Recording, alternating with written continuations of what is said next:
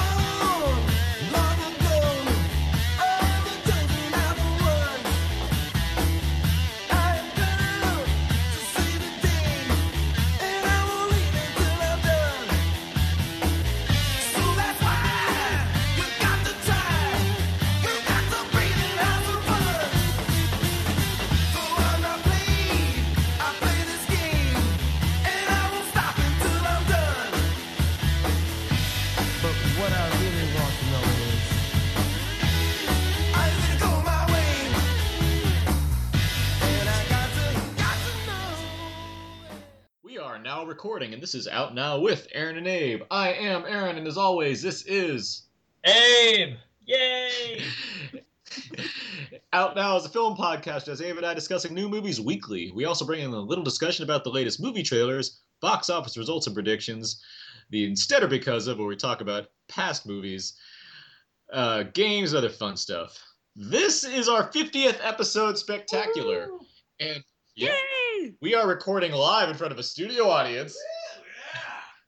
It is in color, in 3D. So I hope everyone has their special out now glasses, uh, full of surprises, including evil twins. We have a brand new contest of a pretty sweet prize, and a promise that someone will die at the end of this episode. Aww. All of those things are going to happen and more. I don't know what the and more is, but yeah, they're, they're going to happen. Hmm. I guess I probably should mention what we're talking about in this episode. It's on the Hunger Games. We're talking about the Hunger Games, uh, the uh, massively popular book series now turned into a film. And uh, yeah, we're gonna review that along with do a bunch of other stuff. And uh, yeah, joining us to discuss the Hunger Games and to join us in our celebration of the 50th episode, we have writer for Damn Dirty Blog and a tr- the tribute most likely to die first come time for the next round of the Hunger Games, Jordan Grout. Hello! Wow. and from Just seeing It, and perhaps one strong and independent woman that could teach Abe a thing or two about his obvious misogyny, Liz Manager. Hello. Wow, thanks for the libel. Slander. Slander's spoken, so Yeah. you got it there. Okay. All right, so a uh, few announcements. This is our 50th episode. I don't think I mentioned that quite enough, but it's our 50th Wait, wait, episode, and we do a contest. Oh, yeah, it's our oh, 50th. Our 50th. Okay, 50. Uh, we've actually done way more than 50 episodes, but this is our official our official 50th episode. So there you go. Uh, what announcements do I have? We, as I mentioned, there's going to be a contest. We're going to announce that contest later on in the episode. So stay tuned if you want to learn how you can win a pretty sweet prize package that I put It's also together. in 3D. It's also in 3D. Yeah, that's not even a lie. It's also in 3D. And um, of course, uh, we've been doing this for 50 episodes now, so clearly there's someone that you know, one person that listens to us at least. So if anyone else does, please be feel free to send your iTunes reviews and ratings over to iTunes. Really simple to do, easy, couple clicks, maybe a sentence or something. Takes no time at all. Helps out the show. So. With all that said, let's uh, move on to uh, Know Everybody, where we uh, ask each other some questions and try to set the tone for this episode and uh, get to know everybody. So, with that said, Abe, let's start with you. Sounds great. All right. Let's go with Liz. Yes. If you could put Michael Fassbender in this movie, where would you put Michael Fassbender in the Hunger Games? Um, right next to me while we're watching it because he's beautiful. And that is my answer. Woohoo! Yes. Yay. 50th party hijinks. Yeah, I like that answer. Thank you. Um, okay, so Aaron, Yes. If movies were forced to fight to death in an arena, which one would you pick to win? Movies were forced to fight to death in the arena. Which one do I pick to win? Yeah, Oh, okay, so just the, it's the ultimate showdown between movies, and all movies. one's going to emerge victorious, Mm-hmm. covered in blood and, and some kind of a rapier. I didn't say sword for some reason. I went Yeah, rapier. particular, very specific Oh. type. Yeah. yeah, You didn't even say broadsword. Uh, you said rapier. You know what? No, I'm gonna say Bronson. Damn, that's what I was Ooh. Bronson, I think Bron, regardless of like other movies that are better than Bronson or what, I think Bronson's just gonna like just tumble out of there, just like bleeding and oh bruised and bloody, but like it's gonna be like, damn, I did it, guys, and, and he goes right back to prison. Forcing people to oil him up. Yeah, exactly. I should note that Jordan's sitting right next to me for this podcast, a rarity that we're doing in studio podcast sessions. Also, we do have a live studio audience, as I pointed out before. Okay, that was I like that question. That was good. Thanks. Um, okay, Jordan. Hello. Throughout time, we've seen a lot of versus movies. What versus movie would you like to see? Ray Charles versus Stevie Wonder. Man. Is that also Oh, starring God. Jamie Foxx? He's Why in, not? He's in both roles. okay. Yeah. Hey, I guess if you could put either the Warhorse or the Lorax in the Human Centipede Part Three, which one would it be? Abe, clearly there's there's one thing you need to be thinking of right now. It's that if you put the Lorax in, every part of that centipede will be getting free mustache rides Oh my constantly. God. I actually like to see the, the, the in the human centipede. I, I don't know, it'd be like the most colorful part, I guess. I can't really see a horse as a part of the human centipede. That's just, I think that's illegal Ugh. in, Mm. in most of these states. Maybe not in Puerto Rico, but, you know. Um, Did you see? I don't know how she does it. um, Aaron, Yeah. Alright. if the Predator was in the Hunger Games, would he be the last to survive, or would they actually just let Katniss win? Uh, I mean, come on. Let's. this is the predator we're talking about. It's not like he's facing off against little children. Okay, he's got stealth. co- Does he have all his He, weapons? he, he's got his stealth and he's got his claws, but he doesn't have his plasma cannon. No, it's over. No, But yeah, predator wins. come on. he's got all he needs. I should have asked if Arnold Schwarzenegger was in there. Hmm. That's the Running Man. Yeah. Okay, Liz. Yes. This is our 15th episode, as I've said many times. Favorite 1950s movie? Ooh. Um. Oh gosh. If I okay, Rebel Without a Cause. That's like late fifties, right? I believe so. I'm googling furiously. Yeah, 55. Yeah, definitely Rebel. Without a Cause. There you go. All right, good. Yeah, nice, nice. Good having an answer because I had like a whole list of movies ready to read off if you didn't to show me up. Yeah. Um, but Sweet Smell of Success is a good tie, I would have to say. yeah, that's a good one. Great movie. Um, Abe, Yes. uh, a, a very topical question for you. Have you seen Heaven's Gate? And if so, what did you think about I it? did not see Heaven's Gate, and I think it's okay. I've seen Heaven's Gate, and I think it's long. it's so long. is it is it a movie that is worth checking out in your opinion, Liz? Uh, it's taken us uh, four months to watch the oh whole my thing. God. Abe, here, here comes a little movie history for you. The Heaven's Gate is from the director of The Deer Hunter. Yes, You've heard of yeah. The Deer Hunter. right? Michael Cimino. Michael, yeah, Michael.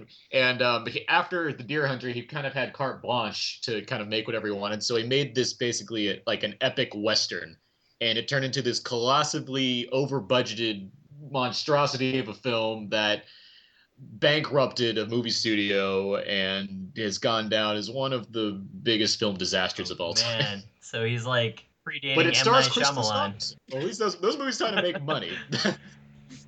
This cast is great though. I'm looking at the IMDb that- page. yeah, Shyamalan didn't bankrupt any studios of his Yeah. movies. yeah. yeah. But yeah, this cast looks great. yeah, it's got Kris Kristofferson. Yeah. John And some other folks. Bridges? Yeah. Yeah. Christopher Walken's in there. Yeah, Walken's in there.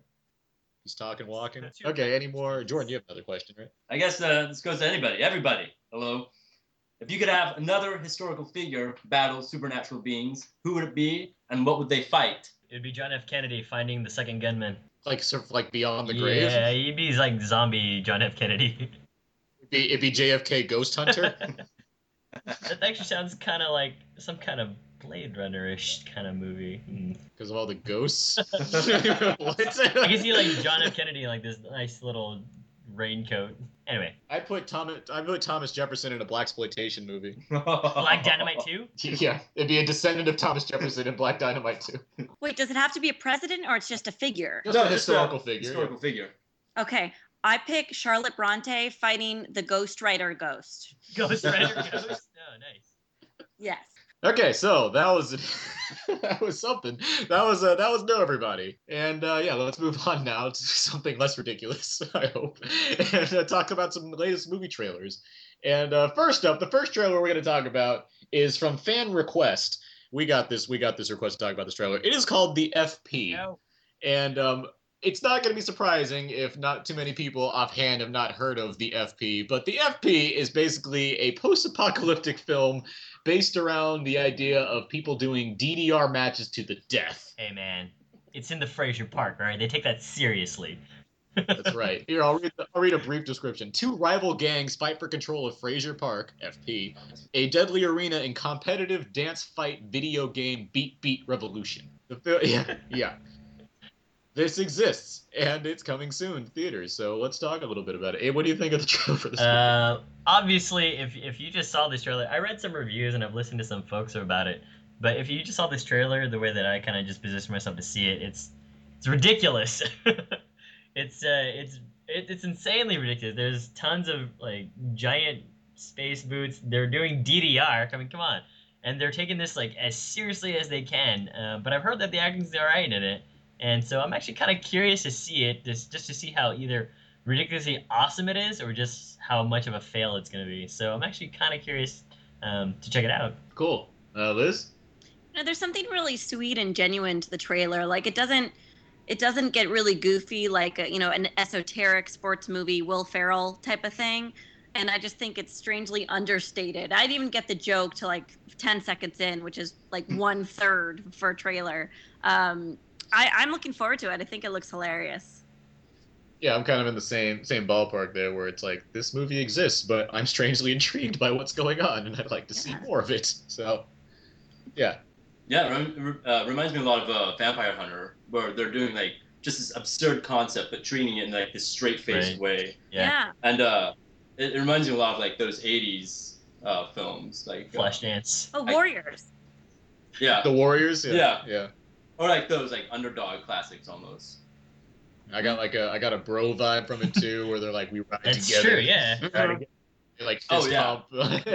yeah, that movie. It looks like something, something I want to watch apparently. Yes. So, uh, I believe the FP might even be in very limited release right now, but I believe it spreads what? Let me see where it spread. Yeah, I think it it actually yeah it opened March 18th on a very limited amount of screens, and it's probably going to spread somewhat wider before being pretty much available on video on demand or on Blu-ray and DVD. So look for the FP, I guess, if you're intrigued by two rival gangs fighting for control over a park, playing DDR to the death against each other.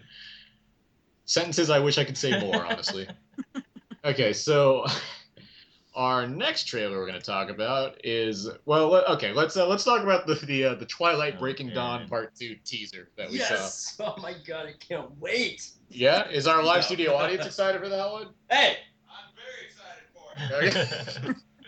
Uh, yeah. Okay. So everyone that saw the Hunger Games, and I know there's quite, a, you know, there's a few of you that saw the Hunger Games this weekend.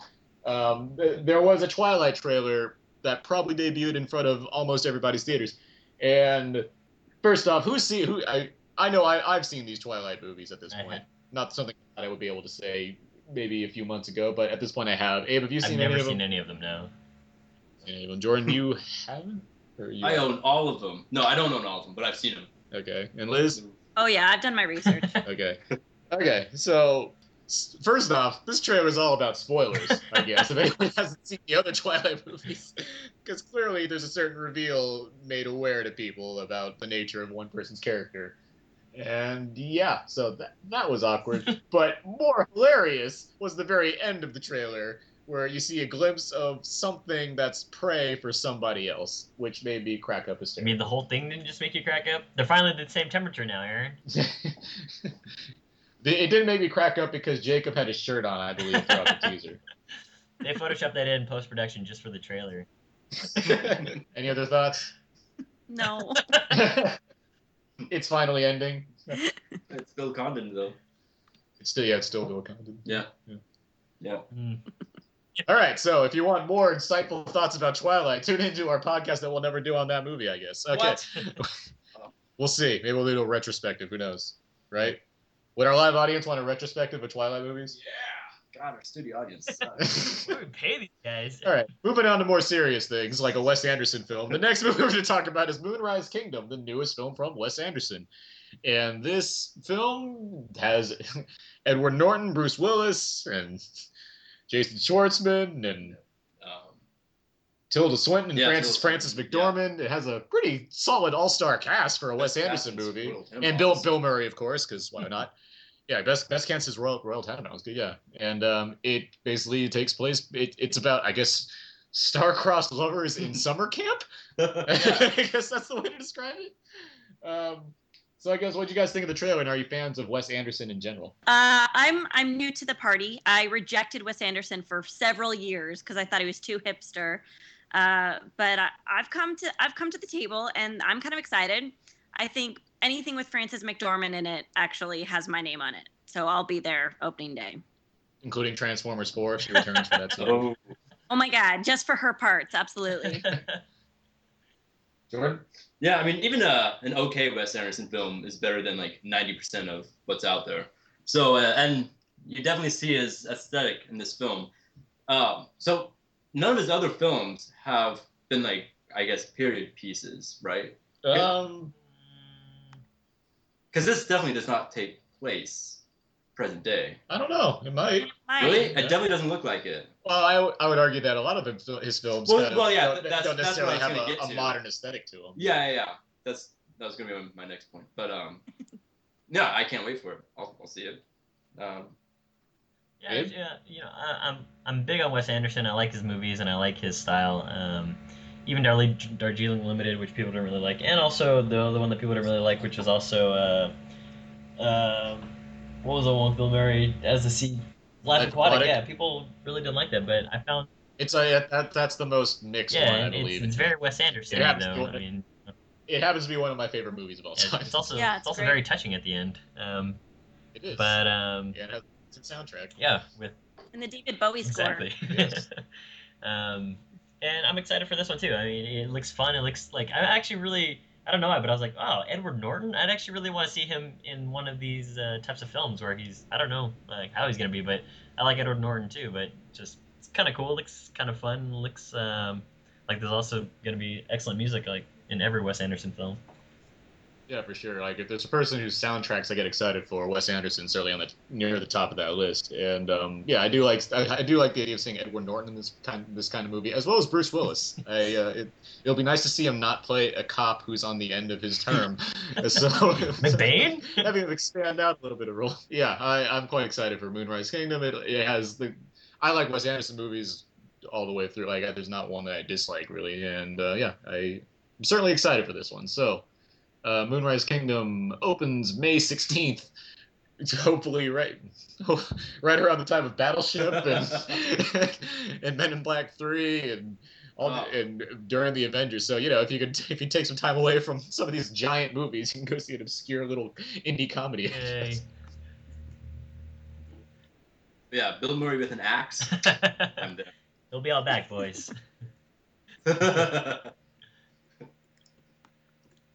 Okay, so one last. Yeah, we're just talking trailers today. We're one last trailer. We have the uh, the Five Year Engagement, which is a new film starring Jason Segel and Emily Blunt, and it's directed by uh, Nicholas Stoller, who previously did Forgetting Sarah Marshall with uh, Jason Segel, as well as co-wrote The Muppets with Jason Segel. So clearly, these guys, you know, have a have a kinship together, and we also, you know, they're bringing in Emily Blunt to the game. So it's uh, it's I guess it's among the the Judd Apatow brand of comedies. It's billed as from the producers of Bridesmaids, but uh yeah, what are our thoughts on this one?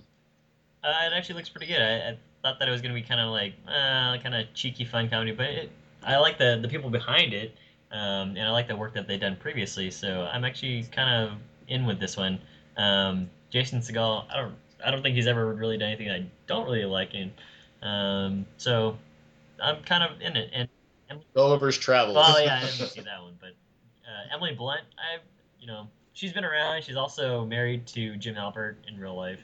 Um, so I don't know. It actually looks kind of sweet and fun, and maybe there's all this awesome little twi- twinge at the end there where you actually get emotionally involved. So yeah, I think it's gonna be better than it has any right being, as I said before. Um, looks looks cute. Hmm. I'll see it.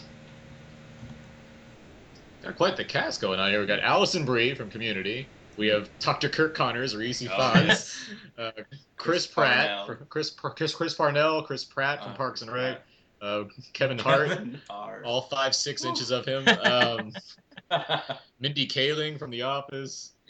Uh, Jacki Weaver Jackie, oh, Jackie. oh, Brian. from Animal Kingdom, which Yeah. was a surprise. Yeah, definitely. That's yeah. It's like that's a random pick. Uh, yeah, yeah. So quite the supporting cast, but yeah, the, in general, the uh, the vibe I got from the trailer, it yeah, it looks cute for sure, and it looks it looks like they're kind of mixing things up where you have. Basically, you have like these. It's a couple that they've gotten engaged, Jason Segel and Emily Blunt, and um, they're put. They keep putting off the engagement because Emily Blunt's gotten a job. It looks like, and she her job keeps getting extended for them to be away from where they want to be living want to be their more desirable area to live, and it's delaying the relationship. And it looks, I guess they're kind of mixing things up because Emily Blunt's the one who has the job that she's she's the, she's the worker in the in the family. It seems, and it's it's kind of it's like kind of throw, it's throwing her some of the more I guess male dominated plot beats. I would say that that seems to be the the idea that I'm getting from this. So. Well, um, yeah, in the trailer, she gets to, you know, perform a lot of the physical comedy. I mean, Yeah. sure, Jason Segel lands on a fire hydrant, but we got, you know, lots of really painful, humorous things happening to Emily Blunt. So that was exciting in terms of a comedy perspective. But it, it looks it looks really predictable. I mean, I think we all know exactly what's going to happen in this movie. So Yeah, Jason Segel will murder Emily Blunt. and laugh hysterically. Life's a happy song. Dude. Okay, so the uh, five-year engagement opens at the end of April, April 27th, right, right, just in time for the Avengers. And um, yeah, I think I think we've talked enough about trailers. We got through quite I a few. would love of that film to have some like David Lynch twist to it. It's like, what the hell's going on? Two hours and forty minutes long. She becomes Patricia Arquette. okay, so uh, well, geez, I guess um, we've brought we've come to the main event of this one because we're going to start with our review for the Hunger Games. yay! Want to see what I got you today? It's a Mockingjay pin. As long as you have it, nothing bad will happen to you. I promise. Welcome and happy Hunger Games. I just love that. Ladies first. Primrose Everdeen. I volunteer! I volunteer as tribute.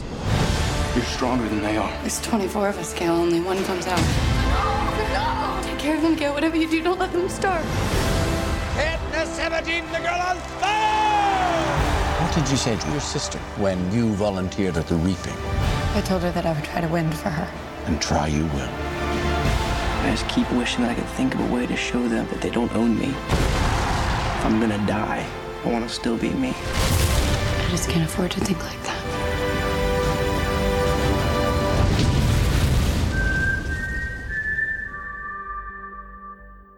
Okay, so that was a little bit of the trailer for um, the Hunger Games, the new film based off the epic blockbuster book series that's been turned into a massively hyped film series, and it stars um, Jennifer Lawrence as Katniss Everdeen in a basically the, the setting of the film is, is about like hundred years in the future.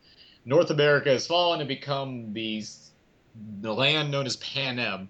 And in Panem, there are several districts, and every year the districts are forced to choose one boy and one girl in between the ages of like 12 and 18 to participate in the Hunger Games, which is a deadly fight to the death between all the districts. And there's only one victor to emerge from these Hunger Games every year. Katniss uh, volunteers after her sister is chosen, and uh, you know, because she's a younger sister, she doesn't want her sister to die, so she puts herself into place along with another boy that's from her district, um, Peeta played by Josh Hutcherson. And the two of them are on route to the capital, where they will meet with all the other competitors and train for the Hunger Games. And from there, we meet a collection of other characters, including Woody Harrelson as the mentor figure, who is a previous winner of the Hunger Games, uh, Lenny Kravitz as their stylist, Elizabeth Banks is in here, Donald Sutherland's the president of the whole Panem. And eventually, we get to uh, Katniss and Peeta, along with the other 22 competitors. I'd add that 22 competitors, and uh, they participate in these deadly, deadly games. So, with all that said, all that out of the way, Liz, what did you? Ah. I like I like that. I like the mystery involving who I'm going to choose. I was weeping. um, Liz, what did you think of the Hunger Games? Uh, well, I've never been a fangirl of anything, but I've read every book and I really ate up Hunger Games. Oh, g- I didn't even mean that. I didn't even mean that. Heyo. Whoa. Studio audience. What did our live audience think of that one? but but basically um i loved the first hour i thought all the changes from the book were were rightfully changed to add an emotional meat to the film that that would have taken a lot longer to do that you know because you have 300 or so pages in a book to do that uh, but i thought as soon as the game started i lost a lot of the emotional connection to the characters because no one really seemed to be scared once they were in the arena and i think that was a major element that was completely lost in this film so i would say for the most part i i, I enjoyed myself but i couldn't help but be disappointed Yeah, Jordan. Yeah, um, I was a bit disappointed too. I, I think it's the most rushed two and a half hours since Harry Potter and the Goblet of Fire. It, it, it's it's rough around the edges. Um, um, I didn't like how none of the other competitors were fleshed out, and most of them you, you don't even see them die to die off screen. Um, although that's a problem uh, the film shares with the book. The the ending I thought was just so anticlimactic. With, yeah um, well, I, I don't want to spoil anything, even though I feel most people already know what it is. Well, the dogs, okay. I, I, I thought that was just thrown out there and no build up at all. And um, I, I, okay, I love that Toby Jones was in it for like 10 seconds. He has like one line and he looks terrified. um, but however, there, there are great scenes in the film. I loved the whole the whole reaping scene. I thought was fantastic. Yes I loved how uh, it, it was played without any score at all. Uh, which brings me to the score. When it was there, I thought it was flat. Um, I, I it just was a dis- distraction. I felt. Um, yeah, Abe, what do you think? I thought it was an okay movie. I, I didn't really think that it was um, like unprecedented, uh, or it was not anything that was you know so groundbreaking that everyone has to go out and rush out and see it. Uh, I finished the book pretty easily. It's a pretty easy read, and again, I think this is more geared toward. I guess that the 12 to 16 year old audience, maybe even younger than that, and I think for that cause, it's it's fine. It's a good movie, and I think that they would enjoy it too. But for me, uh, it really wasn't anything um, too too great. It was actually kind of disappointing, what you guys had said. I think that, to be fair, I think that they did a pretty good adaptation of the book uh, for the time given uh, on the screen. They were able to use some of the side characters like Stanley Tucci to, you know, convey some of the meaning behind some of the actions that these characters are doing. Um, they set up the the scenario pretty well in the forest. I, unlike Liz, I actually found the beginning, um, maybe like the first hour, you know, where the reaping stuff is. I found that to be pretty boring, just as I found it to be boring in the book too. And that touches upon what Jordan had said, which is I found that just didn't really convey anything to me. I never really got a full sense um, of who these people are, what they're doing, why they're you know um, so I guess perturbed by Panem's government and whatever else. But once the game started, it started to pick up. Um, obviously, there are differences, but that's that's not anything that the, the movie could handle any better. I think the, the movie handled it pretty well. Um, I I would say that uh, for me, the most touching part of the book was also the part with Rue. Um, and in the movie, it's it's it's good. I, I'm glad that they you know were able to spend enough time on it uh, there. So I mean, overall, is it terrible? No, but is it very good? Not really. So it's kind of just okay for me. Okay. Um, I do think it's very good. I was very, I was very pleased with this movie. Um, going into it, I had I read the book too as well, so I guess we've all read the book. Good for Mhm. us, guys. We're all readers. Um, I I was going into it. I was fairly excited because I enjoyed the book well enough, and like I liked the talent involved in the film, and I came away thinking that it was it was very. I did think it was a very good movie. I think I'm the most positive between the four of us. Um, I think it does have a share, of a share of problems, which we'll get to more, I guess. But um, for the most part, I think the movie works well, mainly due to Jennifer Lawrence. I think she's really solid throughout this entire movie. Um, I knowing knowing what I know about her, I liked her in Winter's Bone. It's obvious. I can see why she got an Oscar nomination for that. And she was actually my main problem. She was one of my main problems with X Men First Class. I didn't really like her in that movie. So seeing her here in the Hunger Games, I was really happy to see her bring it. I like I like the emotion that she brought throughout this movie in the various points where she has to kind of show who she is, develop this character early on, and then show the skills and athleticism and various independent thinking that she has to do during these deadly, deadly games. The um, I guess one of the one of the main issues is yeah, we don't really learn about other characters in this, which is the same as the book too, where you don't really learn anything about anyone else in this one. I, I don't really it didn't really matter too much to me. I thought focusing it on Katniss is the way, the kind of way to do it, and I and I I liked how that played out. I liked the um, I like I liked um how it played out early on with like the reaping scene you mentioned, which was really well done. I like that a lot. I like the just how it's set up. I, I liked a lot of the world building here. I liked how it set up the District 12 and then the Capitol and then the arena that these people were all set in. I really liked how all of that stuff was fleshed out. I like the um, I like the various uh, supporting performances too. Uh, there's not a lot to do for a number of these people, but people like Woody Harrelson or even Stanley Tucci, who just basically gets to chew up the screen while wearing an impressively blue wig. Uh, they're just fun, they're just fun people to watch on screen. And I can see there's certainly a lot of setup for things to come. I guess I have not read the other two books as of yet. I've only read the first book. Um, Sounds like so shock. I, I guess. I heard a gasp. You're not. Well, let's just Yeah, get more into I mean- different details. But, but uh, for the most part, yes, I, I did really like the movie a lot. But in terms of like, Well, for me, like the actual games were so disappointing because like the first hour I thought was pretty solid, and especially I love the scene um, when when she's about to emerge onto the field and she has that moment with Cinna. I thought that was so That's good. the best scene. I And, like my heart was pounding, and then right when the games start, I felt all the tension just kind of faded away. Really? All of Yeah. it? Like even Yeah, the like going by the way it's shot, or just like how because yeah, like right when like the whole shaky cam started, like it just kind of started disappearing for me, the tension, and and and by like ten minutes in, I I was done with it. I'll say I'll say this about the shaky cam because okay, the shaky cam is a big element throughout this movie. Like throughout the movie, it's shot basically like a doc, like it has kind of a documentary style mix of shaky cam during the action sequences.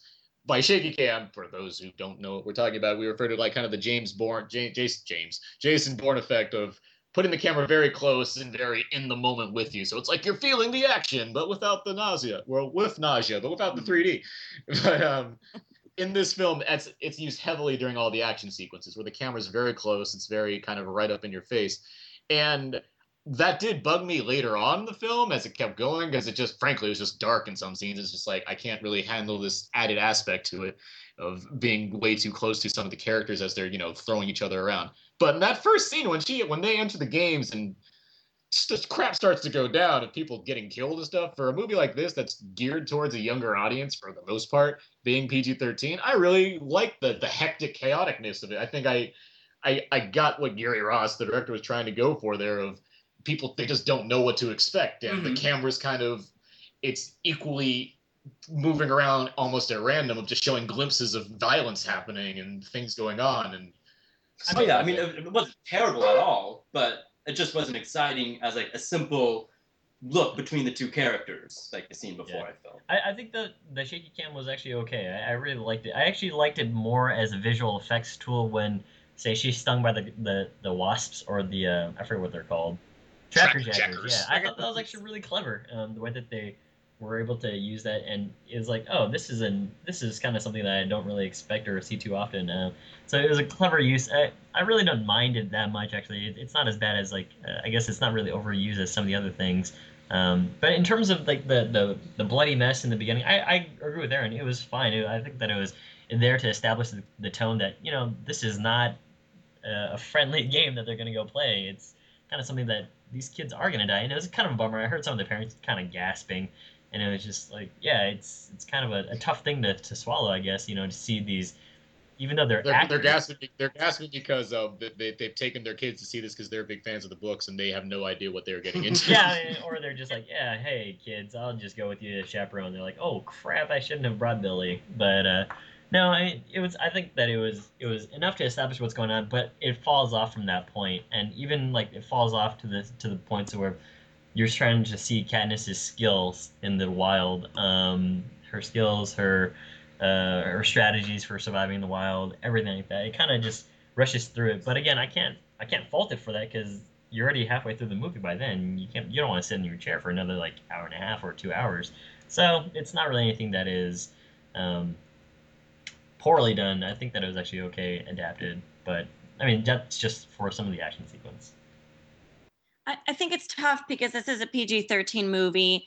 And the thing that attracts a lot of readers and viewers to this film is the fact that it's an incredibly dark subject matter. I mean, it's little kids killing each other. And uh, I may be a sadist, but I really wanted to see some of that darkness come out. And I think that's why the film loses the tension. Mhm. So, like, when we look at these little kids battling each other, when you see the littlest of kids reach their fate, I won't say what happens, but I think you know, um, it, it cuts away and it does violence off camera. And I think if they cast kids that looked, you know, a little bit younger and a little bit less professional, a little bit more awkward about what they're asked to do, it would have been more interesting and more, um, I guess, darker. See, I, I guess I just, I just disagree with that. Well, I, I do think there are some young kids in here that we do get to see and see them meet their, they're they're making can- cotton candy in the sky. But um, I, I, going into this film knowing that yes, it is geared towards a younger audience, but it is a PG thirteen. I, I yeah, there's definitely a you have to manage that struggle of how do you portray what's going on, what kind of subject matter we have here versus we need to you know target a mass audience and there's some there's something to be said for how the themes are expressed in this movie, which we can get to. But in terms of capturing it on camera, I I, I felt like I did I didn't lose I didn't feel that find I lo- found I lose the lost the I'm all over. I didn't find that I lost the emotion from the scenes based on how it was portrayed in this film. I, I was still kind of connected with what was going on and feeling the dark stuff felt appropriately dark without going way too like it's not battle royale it's not a, a hard r-rated movie it needs to purposely be this way to be seen by the people that are you know the very audience for this movie like Yeah, I, I, I understand the rating. The it's PG thirteen, but I you know I do agree that it's it kind of takes away from some of the the harshness and some of the uh, the visceral feelings that you would get if you had you know either read the books or you're expecting something else. Because it I'll put it I'll put it this way honestly I thought it was bloodier than I was expecting it to be Yes and no. I think that I mean again, it's I, I'm not going to disagree with it because it's PG-13, but it's just more. It, it would have been nice if there was, I guess, some more, um, some more. Uh, I don't know, the darker themes that what Liz had been talking about. So it's, it would have been nice if they explored some of that stuff a little bit further. But again, time constraint, whatever else. I, you know, it is what it is for the group of folks that it's for. Yeah. Well, they could have done it in um, a political through line. Like it alludes to actually what I thought was an allusion to a 1960s civil rights Yeah, movement with 11, District yeah. 11, you know, Oh yeah. and the whole um, fire hoses Right. and the riots. And Mhm. I thought maybe the film was going to take some sort of argument about modern day society and apply it to the the story. You know, make some argument about Occupy, or I have no Yeah. idea. I mean, I'm g- gasping at straws right now.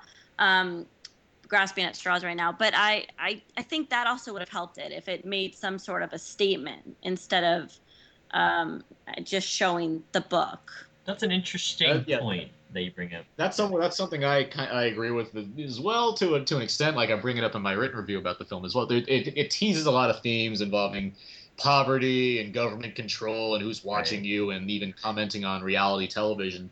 And the film only kind of it brings up some of these issues, but it really doesn't dive into any of these issues. It really wants to focus on being an exciting thriller mixed with kind of a a character study for Katniss Yeah. in general, and I'd be curious to see where the sequels go. Again, I haven't read the other books, and I don't know how that's going to play out, whatnot.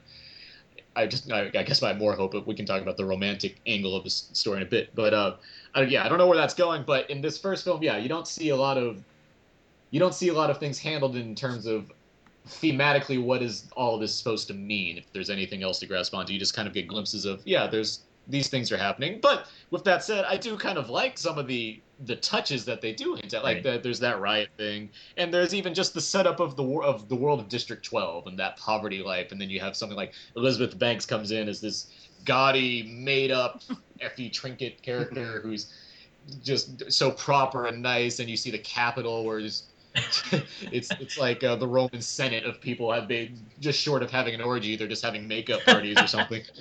Pretty much, yeah.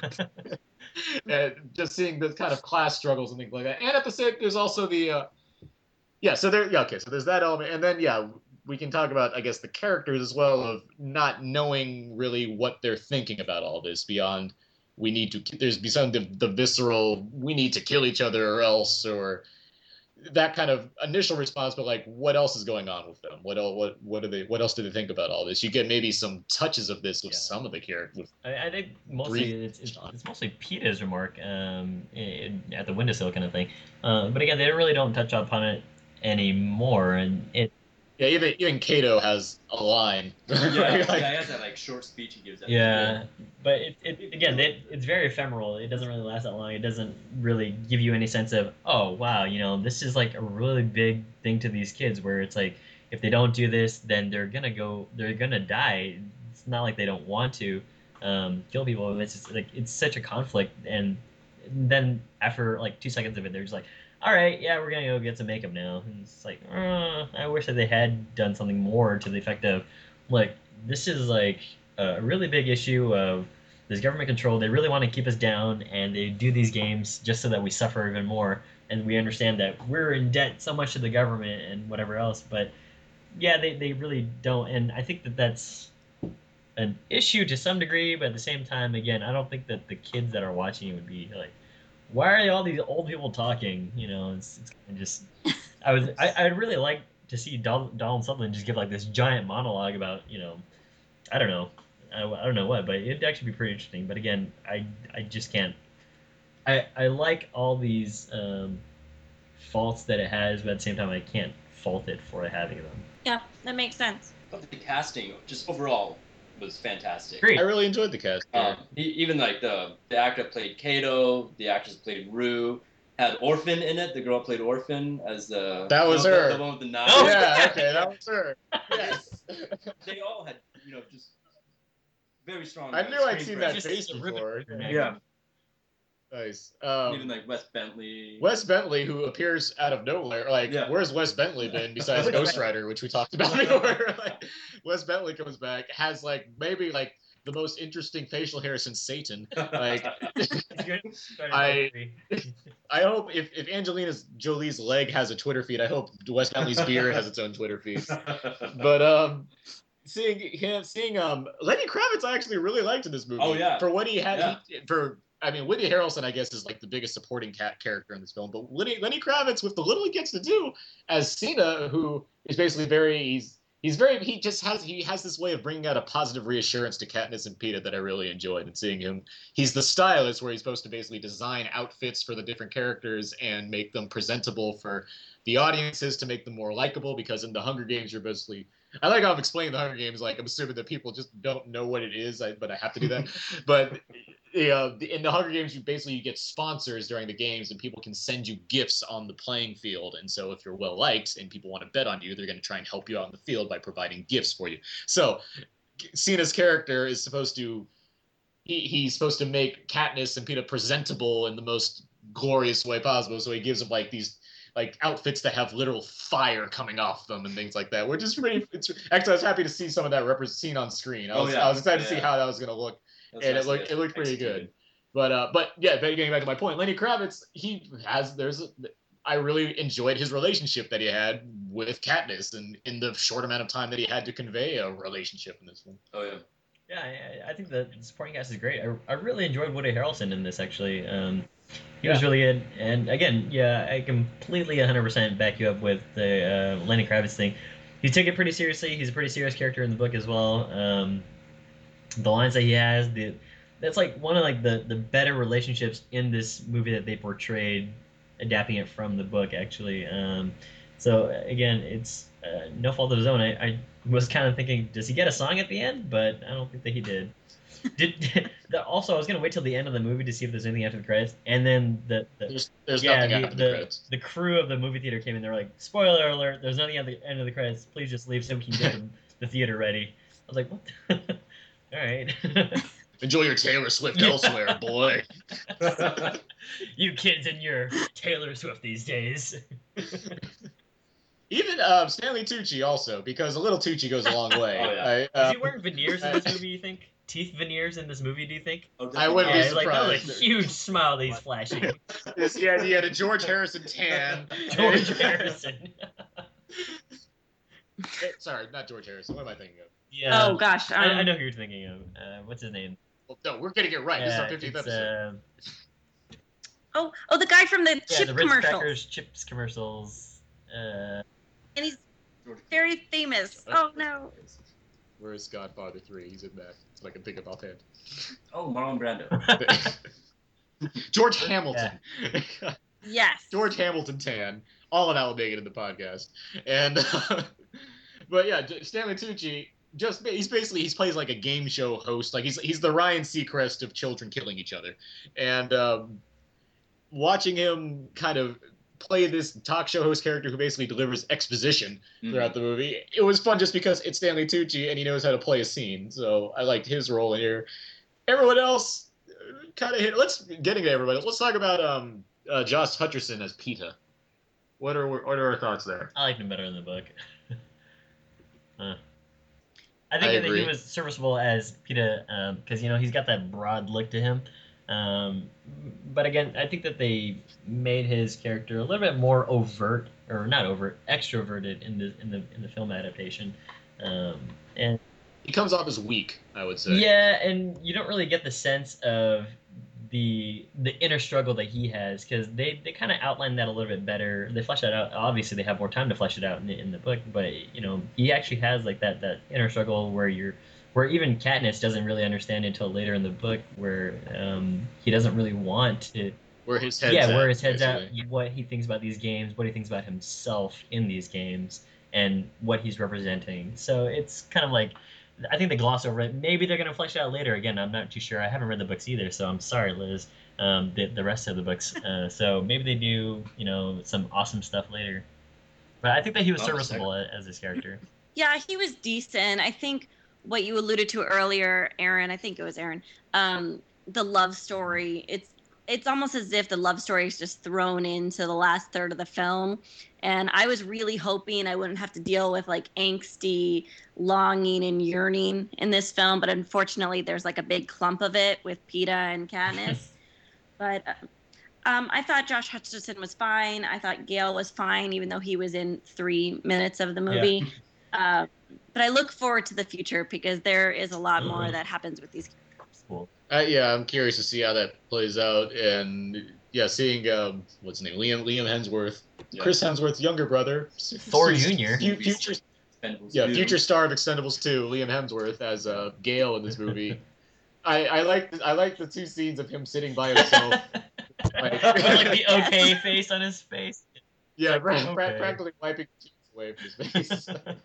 Like that's my friend. Oh. I have picked this part, this movie apart a little bit, but I really did like it a lot. I uh, I had like I had a lot of fun watching it. I was really engaged throughout, and I've I even the- with the action, which I found to be there was you know problems I had with it. I was still excited by what was going on, and again, I think it a lot of it is credit to to Jennifer Lawrence in this movie. I think she's a very strong lead, a very strong and capable lead, opposed to other book series fe- featuring certain Mhm. female characters. But um, Mhm. What are you insinuating? Good. No, I know what you're insinuating. Uh, but to your point about Jennifer Lawrence, I really liked her in this movie too. I, I think that she brought a lot of character that I didn't really get from the character in the book, and I hate going back and forth. Um, it's not really something that's really fair to either or because you have to take them separately. Um, but she brought a lot of character. She brought a lot of emotion that uh, was able to translate to me uh, onto the screen. And so you could feel that she's really longing to really protect her sister. Um, she's had it had it pretty rough since you know her dad was in the mining accident, and so it's it's kind of just like yeah, she's here because of one reason, which is to survive, and so she can go back and further take care of her family. Um, so she played it pretty well. The little touches, like what you guys had said, when she's shaking like crazy with that with Cinna before she goes up to the um, the grounds. I mean, little touches like that, her eye stares. Yeah, you can really tell why she's a pretty good actress that got an Academy Award nomination. So especially given that she's you know in the in the book it's you know told entirely from a perspective person. and you're you know you're basically you're, you're reading everything that you know she's going through. Here she you know you don't want Katniss narrating her life out loud because that would be weird. So you have her basically conveying so much of what she's going through on screen and I think that was effective. I think that's why I felt like I was able to continue holding on to the I guess emotional aspect of the film where I was able to you know keep on with enjoying what was going on or at least being intrigued by how things were playing out in, in watching this film for me. Mm-hmm. Hmm. Yeah, I'd recommend it. Um, I will. Okay, I'll speak to. It's not terrible I'll at st- yeah, it's not terrible. No, It's not a bad movie. I for, for especially for a movie like this that has so much, so much, so much hype by it, so much hype behind it, so much mm-hmm. build up, so much curiosity of what's going on. I. I, I can I can tell you, you, you certainly didn't hate the movie. No. None, none of none of us hated the movie. I was I'm certainly the most positive about it, but the um, I, I'm happy that this movie you know succeeded in what it was doing for the mo- for the most part for you guys and in a lot of ways for me, and especially because I think the marketing was fantastic for this movie. I especially people that were you know unfamiliar with, with what's going to happen in this movie. I think they're in for a lot of good surprises in terms of seeing the actual games going on. Like there's.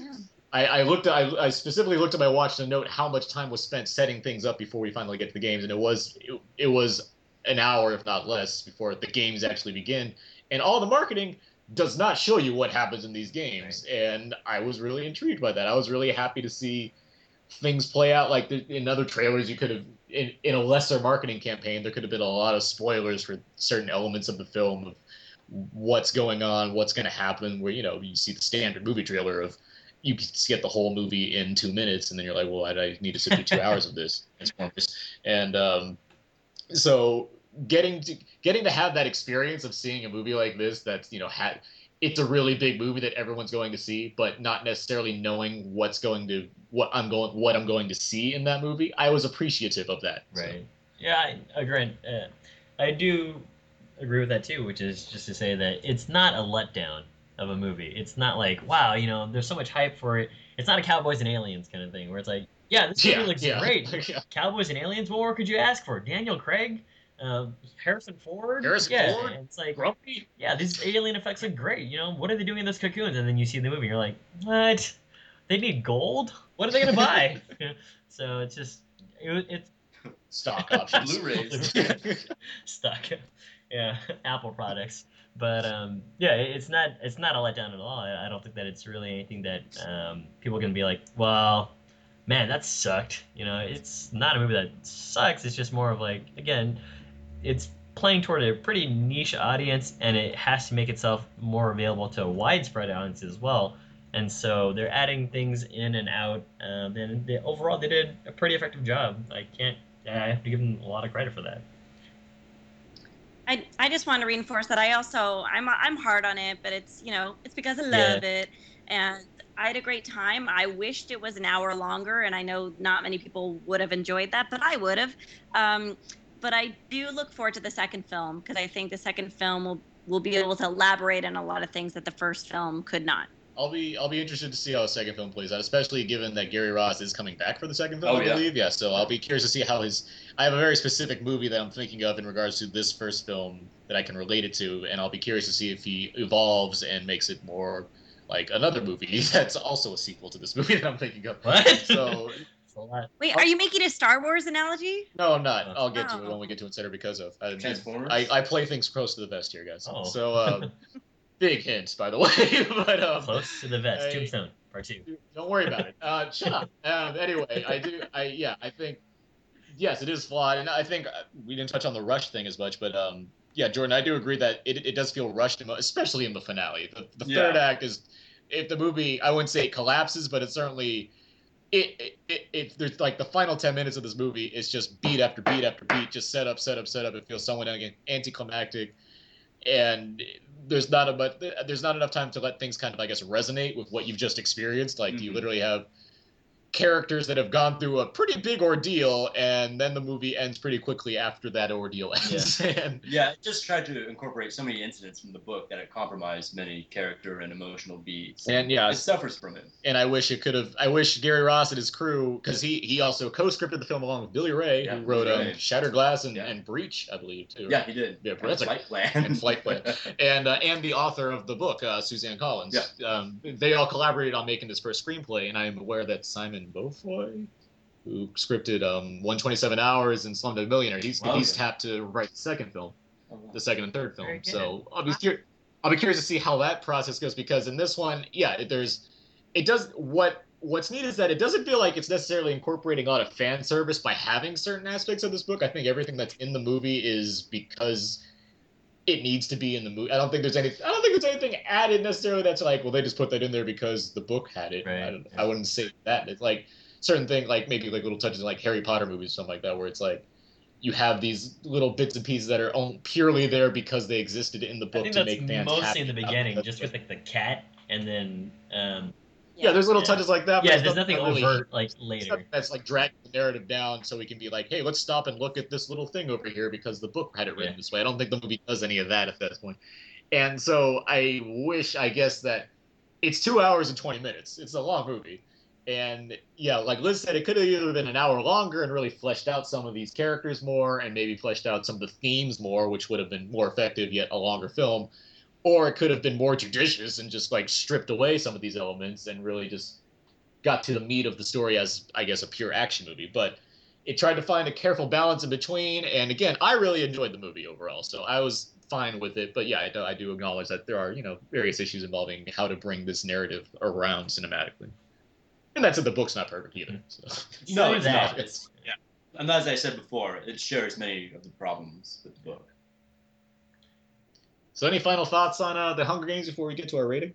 I feel like I've torn into it, but no, it, it- it really is a good movie. It's it's not it's not a huge disappointment at all. You're saying you're full and there's no time for leftovers. Wah, The Hunger. Games. Liz, any other thoughts? No. Oh, it's very proactive of you. Okay. Let's- Any thoughts from our audience? That was really good. Okay. Cool time.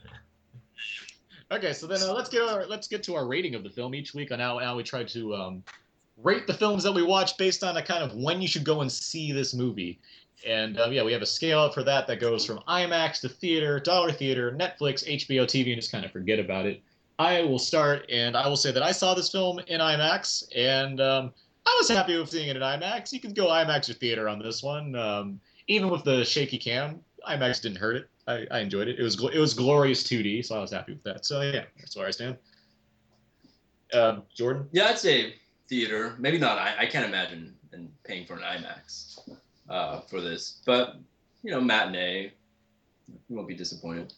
Uh, I'd say Netflix. You can see this on a comfy couch with uh, you and your friends and nice TV screen, and yeah, enjoy it. And Liz. And to round it out, I say theater full price. Cool. I just like eating popcorn. so I'll always say theater. All right, so um, let's get let's move on to our uh, box office segment. Really should really have like a cha-ching sound when we say Cha-ching. box office segment. All right. Yeah, we I'll have let some that- audience. Uh, okay, so uh, last week we tried to make predictions for what we thought the Hunger Games would make in its opening weekend. One of us is way off, and one of us is still way off. Abe, what did you remember predicting? 70 million, and I think it's already at 68. Yeah, yeah, it, yeah. It's it's yeah. Um, Gerard pre- uh, predicted uh, 85 million, and I predicted 99 million. And Oh, um, yeah, it's it's already it's made 68 million in its opening day. Does that include the 19 and midnight shows? I'm not I think so. I think okay, so 68 million in one day alone, quite high. It's gonna end the weekend with around 140 or 50 at that rate. So, kudos to Hunger Games for making back its budgeting and marketing costs already. But the Hunger Games, I should note, and actually, I guess I should note that some of the CG is a little weak. I think we all It agree on that. Some, of the, some of the CG is a little weak. Um, but that said, I still think it's a good looking movie. Well shot, actually, I would say for a lot of it. It's, it's good cinematography.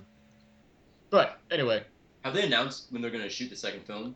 Uh, the- I'm I'm sure we'll all hear it in the next few days. very soon. I would Yeah. Well, like, I guess because they just tapped um, Simon Beaufoy to write it, so I guess they got to write it first and then you know, soon. Oh, I'm sure. I'll be, I, I'll, He's writing I'll be, it I guess, now. I'll He'll be, done but tomorrow. I'll be it. curious to know, I guess, if the film is being shot in fast track so they can have it out next year, or if they're gonna wait a, a- an extended period of time.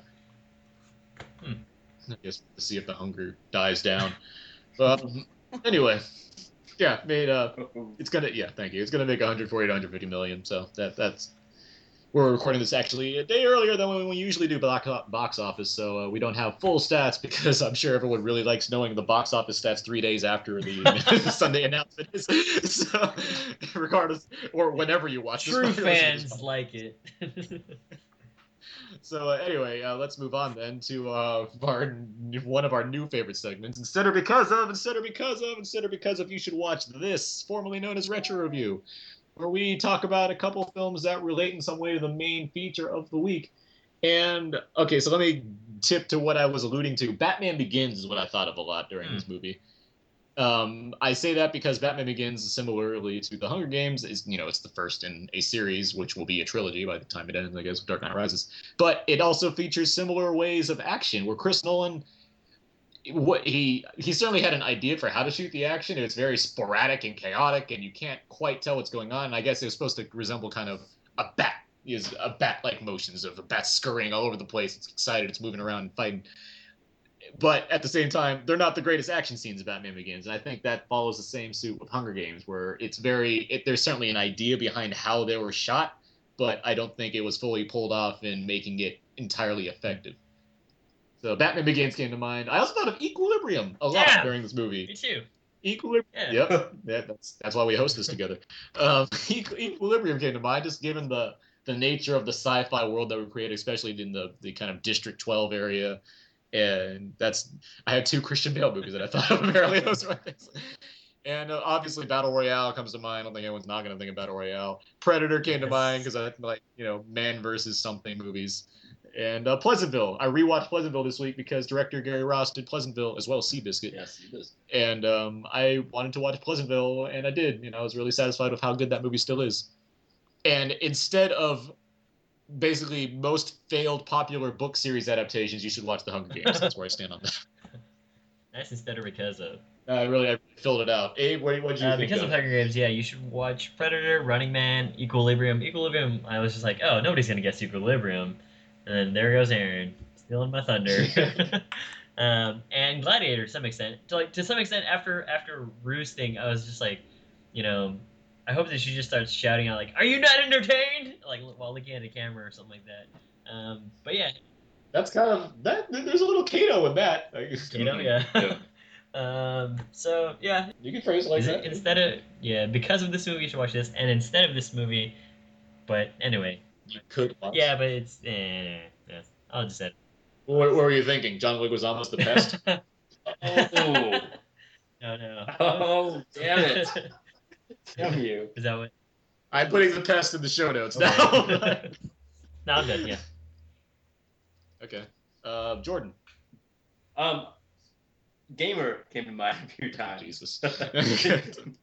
I, I hate that movie, but so do I. It, it popped in a few times, and I was like, ah, uh, Gamer. And then was was the other one instead of? And Bat- there's Battle Royale. yeah, yeah, yeah, yeah. Of course, Battle Royale and Running Man, and and uh, films like Spartacus and Gladiator, of course, and uh, Sisterhood of the Traveling Pants. Obviously. Studio audience. uh, okay. Liz? Oh, okay, I got a good one. Okay, so for because of people should see Series Seven, The Contenders, Oh, yes. there you go. which is at a, the show notes. it's a great movie that's basically about a reality show about people killing each other to win, and I I love it. And then um, instead of I believe Gob is in that movie, if I'm not mistaken. Is Will Arnett in that movie? oh now I'm gonna start researching. I think he might be. Like an early Gob role. um, well, while you look for that, um, instead of I think watch Hunger Games because I think it's good. Good one. He is. Yes, he's the narrator of that film. Oh, is he the host of the reality show? Yeah. Yeah, it's a it's a really interesting film that a lot of people have not heard of, and it, it frustrates me a lot that they haven't. So That's a good one. Mortal Kombat. Mortal Kombat. the Super Mario Brothers movie. Um, Priest. Priest. Fuck off. Sucker Punch. Apollo 18. Shut up. Get away. okay, so uh moving on. Let's uh let's let's do some celebrating. This is our 50th episode, as we pointed out many times, and I think I talked about a contest what we're doing. No kind of cheering, I guess. Oh, okay, that's production. Jordan breaks my microphone. Okay. Um, okay, so we do have a contest. We have a contest, and um, we like doing our contests. If anyone wants to jump way back to episode eight, we still have a certain contest open Boom. Of Thor. But new contest we have right now, starting I guess when you listen to this. um, in an email, I guess I'll explain this prize package first. This prize package we have, I've put together myself. It is of various pieces of swag and some other stuff. It is a backpack that is contains, for one thing, a 3D Abraham Lincoln Vampire Hunter poster. What? That's right. It is a 3D poster. That's how cool it is. Oh my god. I should not be giving this away, but I am.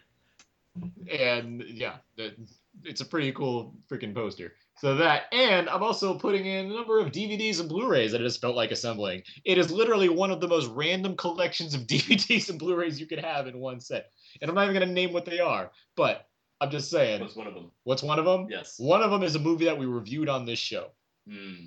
And another one narrow it down. that no, it doesn't. But uh, it, it's a horror movie. I'll say that.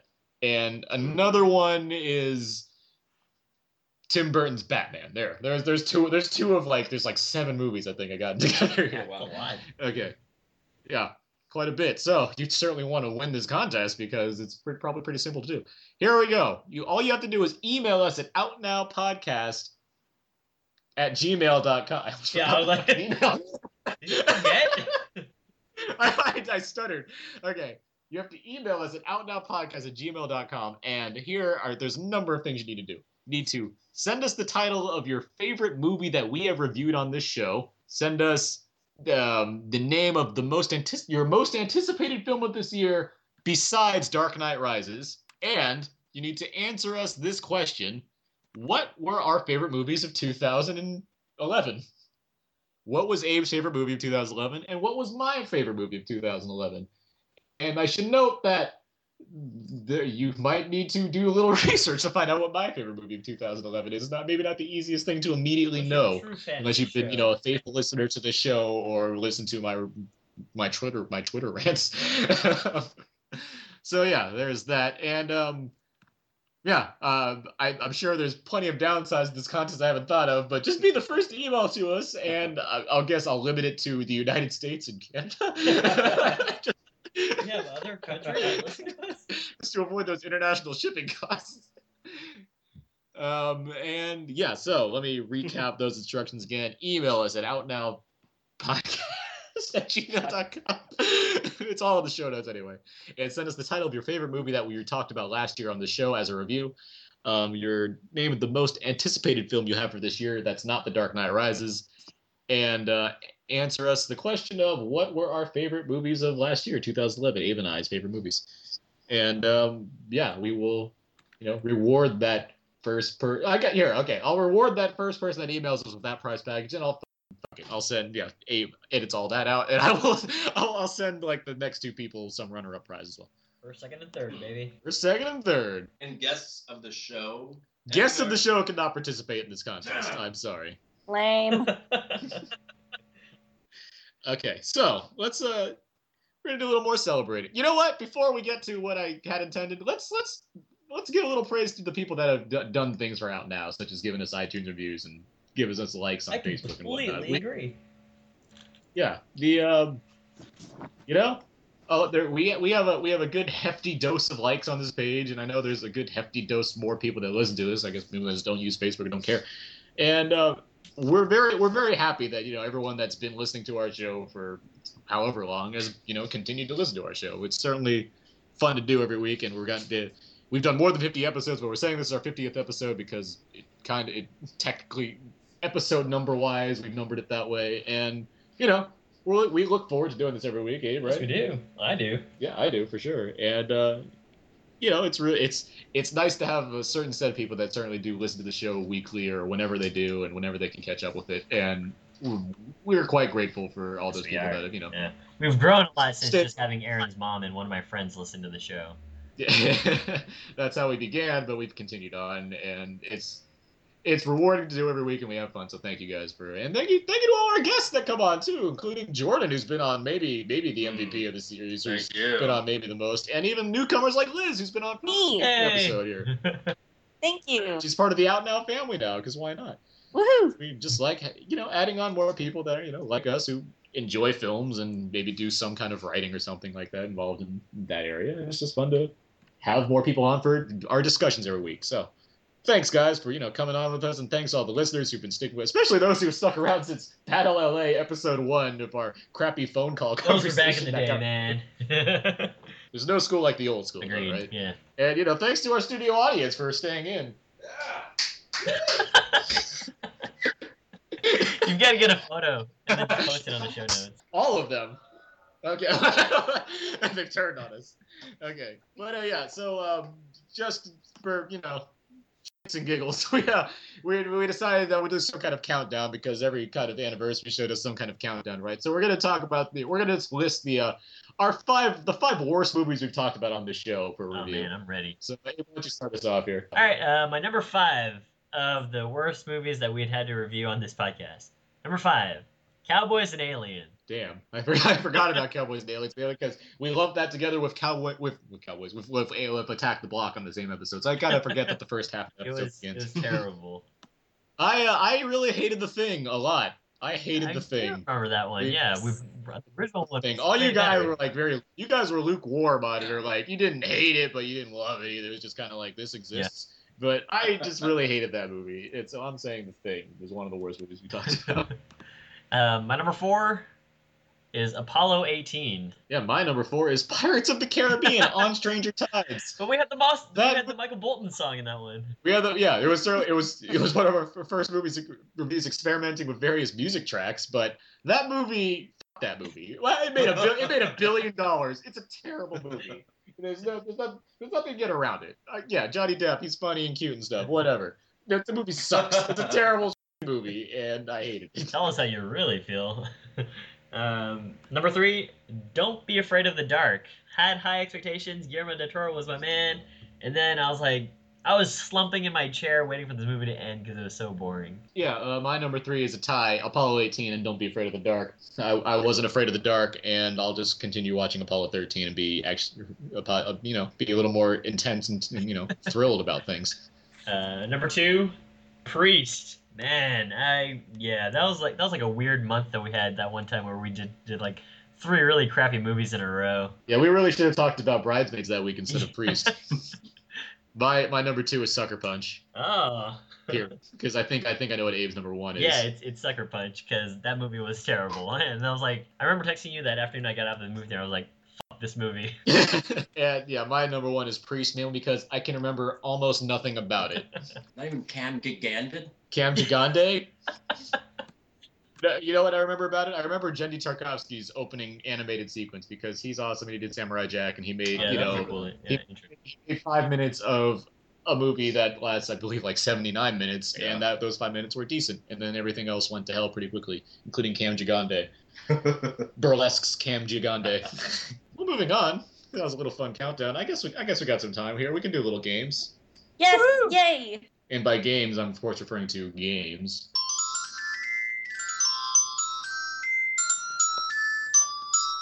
Fifty. 50! Okay. All right. So. Thank you.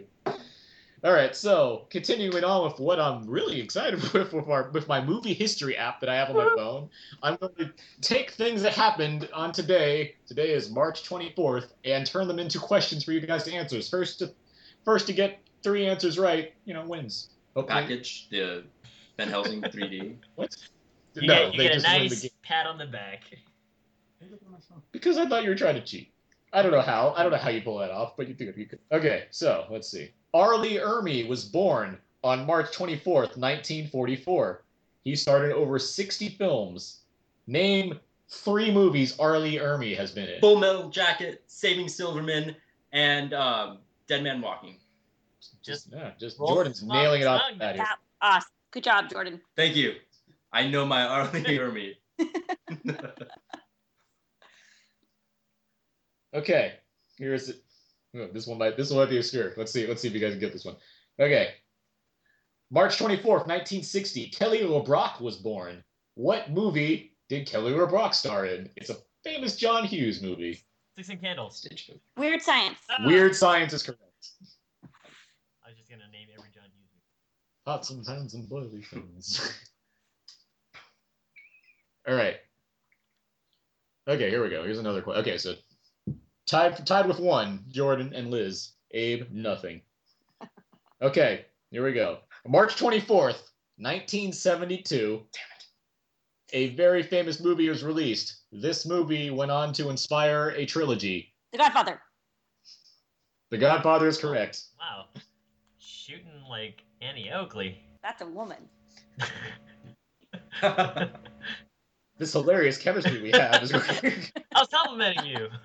No, that's a good thing. Thank you. Okay. March 24th, 1974. Mm. I was not born. You were not born, no. We, the birth of this actress occurred, and I'm trying to phrase this as a question. Let's see. Um, she has gone on to star in a popular sitcom, but was first made a splash in this film where she Darren.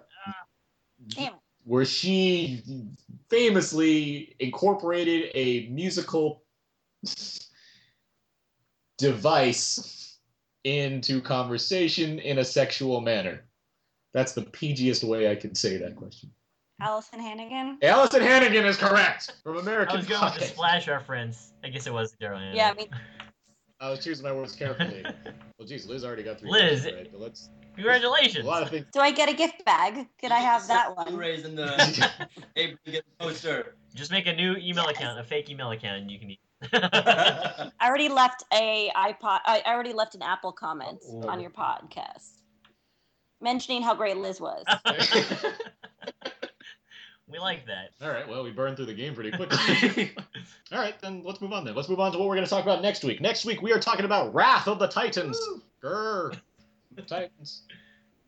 And yeah, this is the sequel to Immortals. to Immortals to um to the uh, remake of Clash of the Titans, the Sam Worthington starring remake, um, which was released a couple years ago and now has a big spiffy remake or or big big spiffy sequel to its remake. And uh, yeah, that's coming out next week. What? Let's uh, do a little box office prediction for it. And let me let's see. How did, the first Clash opened pretty big, I believe, as I recall, and went on to make a lot of money, which is why there's a sequel to it. So let's. Oh yeah, that's what I thought. Yeah, Clash of the Titans from 2010 opened to 61 million dollars in its opening weekend and went on to make a hefty chunk of change. 163 domestic and probably something absurd worldwide. Yeah, 493 worldwide.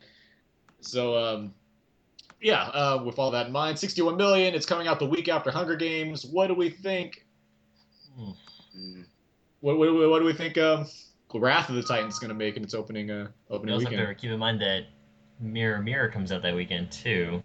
I yeah, so, I, I you did. know, I mean, that's gonna like take at least like two dollars. Um, you know, but uh, Wrath of the Titans, yeah, that's a tough one because I, I think that it, I think that it would knock off Hunger Games. That's the other thing. Yeah, yeah. Yeah. You got to think of it. Either Well, like- because I, I think I think people are getting place. Hunger Games out of their system.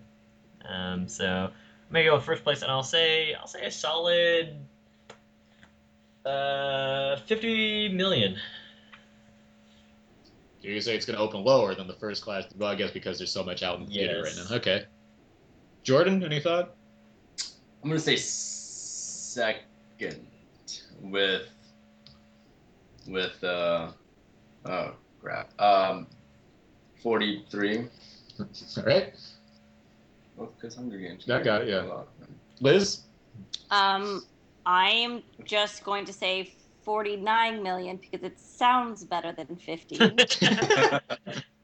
What place do you think it will get? First or second?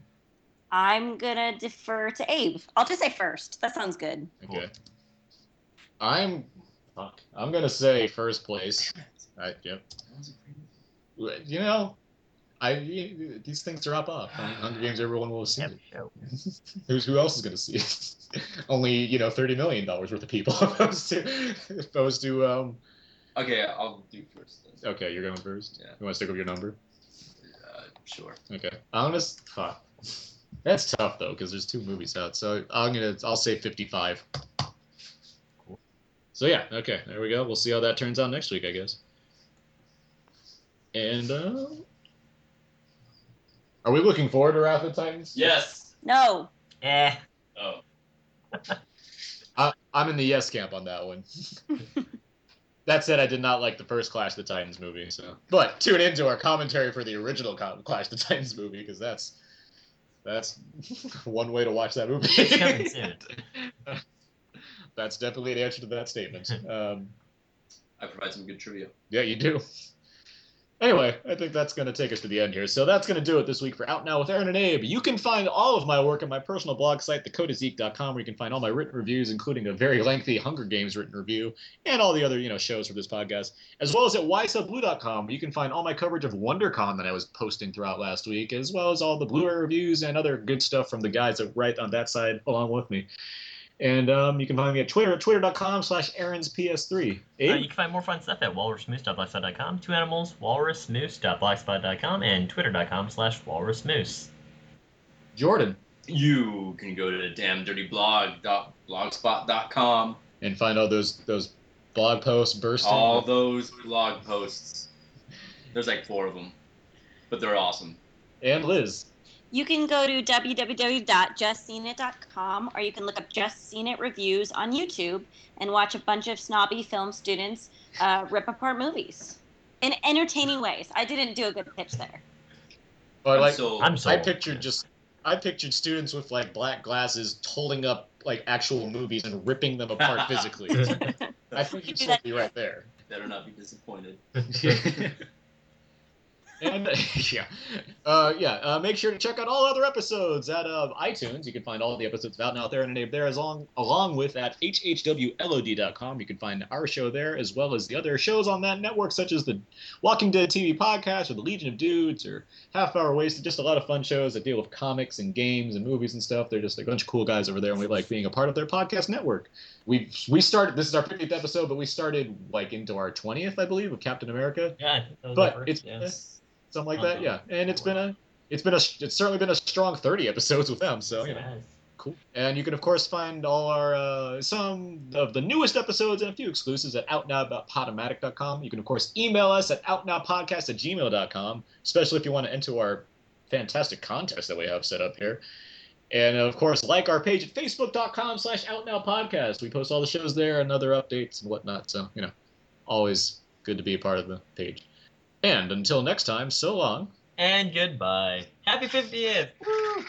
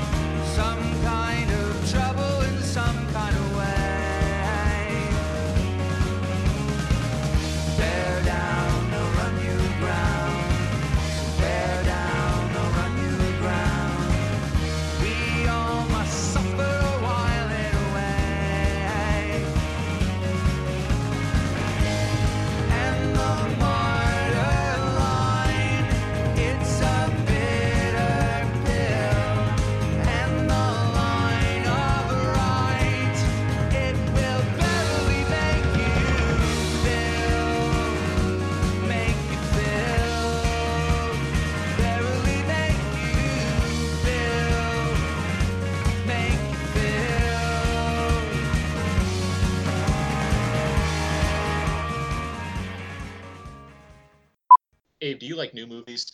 I love new movies. Do you like talking about trailers? I love talking about trailers. Do you like hearing box office results? I love hearing about box office results. On a counterpoint to the new movies, do you like talking about older movies? I love talking about older movies. And do you play games? Sometimes. Well, that's good because Out Now with Aaron and Abe features both of us doing all of those things on a weekly basis. Wow. Gee willikers. Out Now with Aaron and Abe. If you've got an hour to kill, then you're in for some fun. We